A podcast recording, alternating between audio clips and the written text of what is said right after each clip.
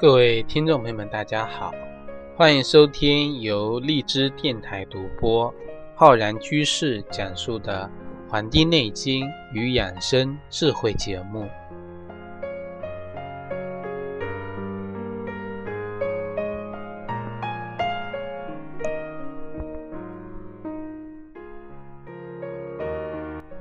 本期节目呢，要跟各位听众朋友啊。分享关于这个节气养生的知识啊，我们今天呢跟大家讲的这个节气呢，是我们的这个啊第十六个节气秋分啊秋分。我们都说一场秋雨一场凉，十场秋雨啊好穿棉。就是说呀，到了秋季之后呢，我们就正式的呀进入了这个秋季的这种。啊，氛围当中，为什么这么说呢？因为啊，秋分者，阴阳相伴也。啊，昼夜均而寒暑平。秋季的这个当天啊，日跟夜的时间呢是均等的。那么过了秋分之后，这个夜呢逐渐的变长，日呢逐渐的变短。那么全国的大部分地区啊。这个气温呢，它下降的就啊非常快，而且呢非常明显。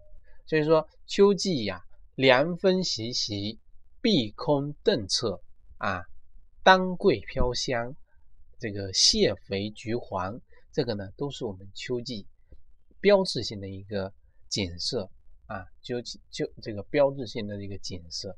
那么这个秋季呀。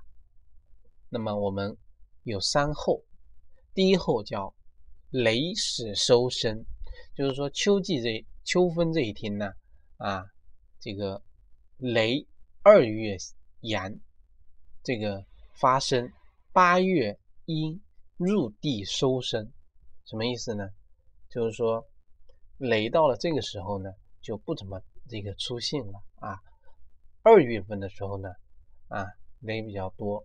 那么八月份的时候，这个雷呢就开始收声了啊，阳光呢这个随之啊衰微，晴半秋，秋云逶移，这个秋霞啊慢慢的这个散去，后半秋呢就是我们的这个呃阴风四起，那么就会出出现啊秋雨绵绵啊，秋虫蝉鸣。那么这个时候呢，枫叶呢也开始变红了啊，这个呢是这个雷始收声啊。那么第二个二候呢，就是我们这个蛰虫庇护啊。那么蛰虫啊啊，蛰虫在这个王安石的诗里面是这么说的：说忽忽远之空，寒虫欲披护啊。这个培呢，就是我们啊讲的这个。这个寒虫就是我们那个虫类呢，受到寒气的驱逐，那么这个就到了这个什么呀？入地分产啊，入地分产。这个虫子有的住在这个巢穴里面啊，都要回去了啊，那么就准备什么呀？准备这个冬眠了嘛啊，准备冬眠了。那么最后这个五日啊，叫水始节啊，水始节，就是说。这个水开始枯竭了啊，水开始枯竭了。那么这个水汽的影响，那么春夏水涨，这个到秋冬呢，干干涸了嘛啊，干涸，水始涸啊。那么这个我们讲这个五，这个我们的三候，其实是想告诉大家呢，这个自然界的这种变化啊。拿一些比较有代表性、有象征性的这种啊，来做一个概括，那么告诉我们呀，这个整个天地之间万物阳气的变化、阴气的变化，那么作作为生活在天地之间的人啊，还有这些虫啊，他们呢也是要有一个这样的变化的过程的啊，这个呢就是自然的规律啊，它所这个造成的啊，所造成的。那么秋分以后呢，我们应该进行如何的一个啊养生保健呢？首先第一个呢，就是要做到呀保护好我们的这个什么胃部，防止呢寒凉。因为这个秋分以后啊，气候的这个开始变得寒冷呢啊，那么我们的这个胃和肠啊，胃肠道呢，对寒冷的刺激呢比较敏感，防护不当，就容易出现肠胃方面的疾病，像这种反酸啊。腹胀啊、腹泻呀、腹痛啊，这些呢，啊，使得我们原来有这个胃病的呀，就容易加重。所以说这个时候呢，要特别注意啊，胃部的保暖，适当的增加这个衣服啊。晚上睡觉的时候呢，要盖好被子。此外呢，还应当忌口啊，忌口啊，不吃过冷、过烫、过硬、过辣。过腻的食物啊，要戒烟限酒啊，要这个防止呢暴饮暴食的这种习惯的出现，这样子呢才是对我们胃部保养啊最好的体贴啊，最好的体贴。我们很多人很有意思的，买衣服也好，买车子也好，我们都喜欢对这些啊像车一样买过来，要精心的保养它啊，定定期的呢啊去这个维修。定期的检查啊，装饰的很好，但是很少啊有人关注到对自身的这种保养啊，自身的保养。所以说啊，暴饮暴食啊，这种食物的这种泛滥，所以说人啊要多这个啊眼睛啊要朝内看，要反求诸己，要多看到自己的这种问题啊，多看自己的问题。这个呢是人的缺陷啊。如果能够反观自己的人呢，啊，才是有智慧的人啊，才能够增长智慧。这个呢是第一个啊，第一个。第二个呢，就是说在饮食方面啊，要选择一些温润的啊啊，可以是一些辛酸的食物啊。秋季的啊，秋分的燥已经不同于我们之前讲白露的时候那个燥了啊。燥气也分很多种啊啊，秋分的燥是凉燥。白露的燥呢，还依旧属于温燥啊。燥令当这个当令的时候呢，啊，燥是伤肺的啊。那么所以说，在这个时候呢，饮食上要选择一些清润、温润的一些食物啊，比如说像芝麻呀、像核桃呀、像糯米呀啊，而且呢，还可以适当的吃一些啊辛酸的食物啊、甘润的食物。或者说选择一些具有啊降肺气功能的这种啊是果啊果蔬啊，特别像这个白萝卜、胡萝卜，但是呢也不能啊吃的过饱过撑，以免呢造成我们肠胃的呢这种积滞啊积滞。所以说可以吃一些什么呀山楂啊山楂啊，这个呢是第二个啊第二个。那么第三个呢就是说要啊进补有度。啊，进补有度。我们都说啊，秋冬要养阴，秋季呢是一个进补的好时节。但是秋季的时候的进补呢，不可带过啊，要适量啊。我们有一个原则，就是说无病进补呢，啊，其实说增加了我们的开支，又伤害我们的身体啊。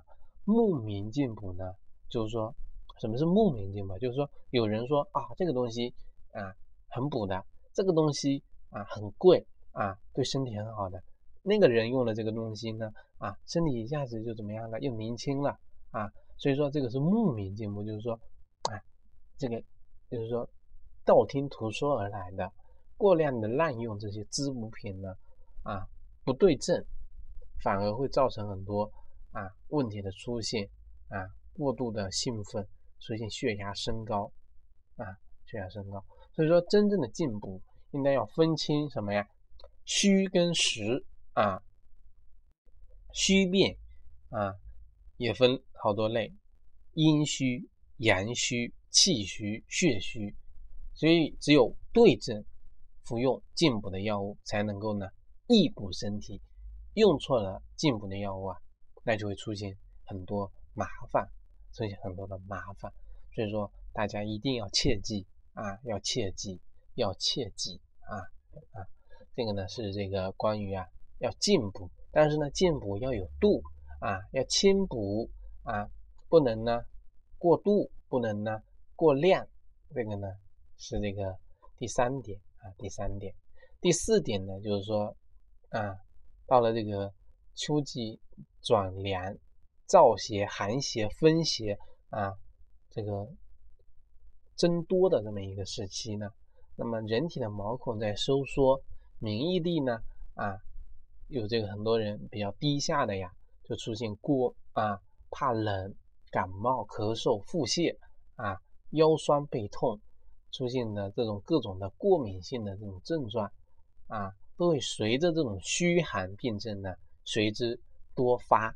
那么在这样的秋分当令的时候呢，那么。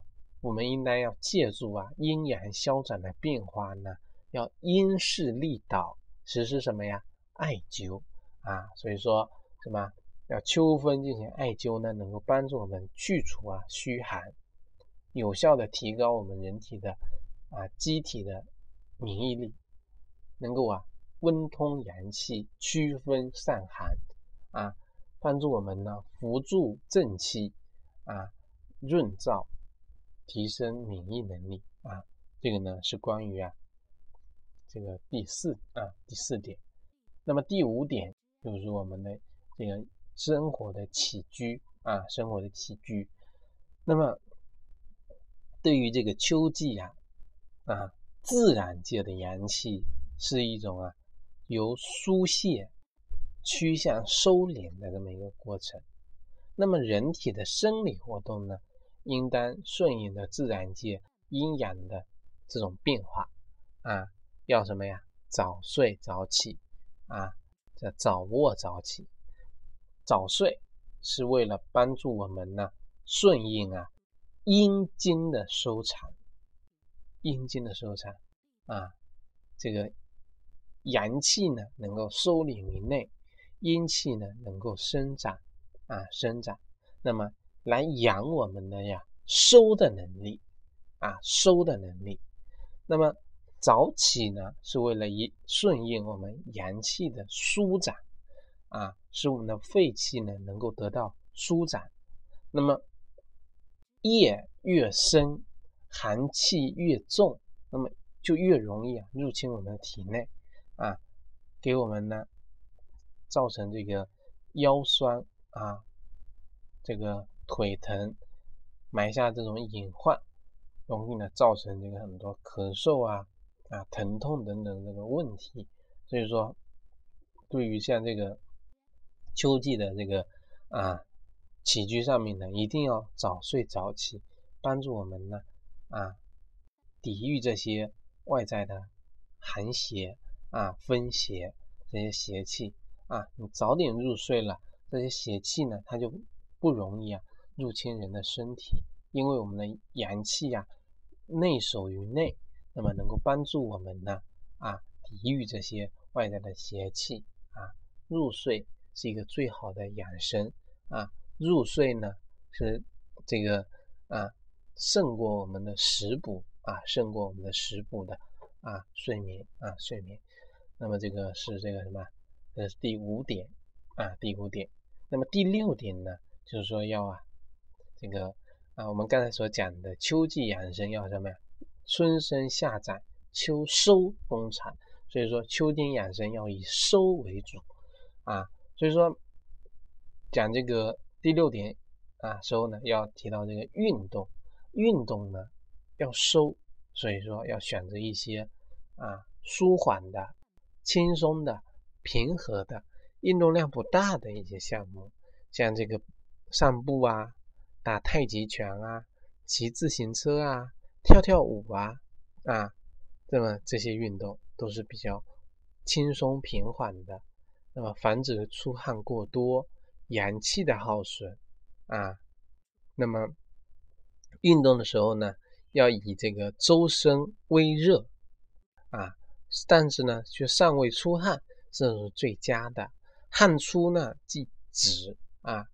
切勿呢大汗淋漓，这样的就既可以啊得到锻炼，又能够避免寒气的这种通过我们的毛孔呢进入我们的人体，引发这个疾病啊。那么很多人就会说呀，这个锻炼啊，到底是早上好呢，还是晚上好呢？其实锻炼啊，不宜过早，也不宜过晚啊。过早的呢，这个人呢，懵懵松松的，整个空气中啊啊，这个霾气呢弥漫。太晚了呢啊，锻炼之后啊，人过于兴奋都不好。所以说呀，最好的是这个锻炼呢，是在呀太阳升起来之后开始，太阳落山之前结束啊。这个呢，就是我们锻炼的这个习惯。就说现在很多人去这个健身房啊，晚上这个半夜三更在那锻炼啊，其实说啊，有健身效果吗？对身这个健身效果是有的，但是对身体呢，其实又是很大的一个伤害啊。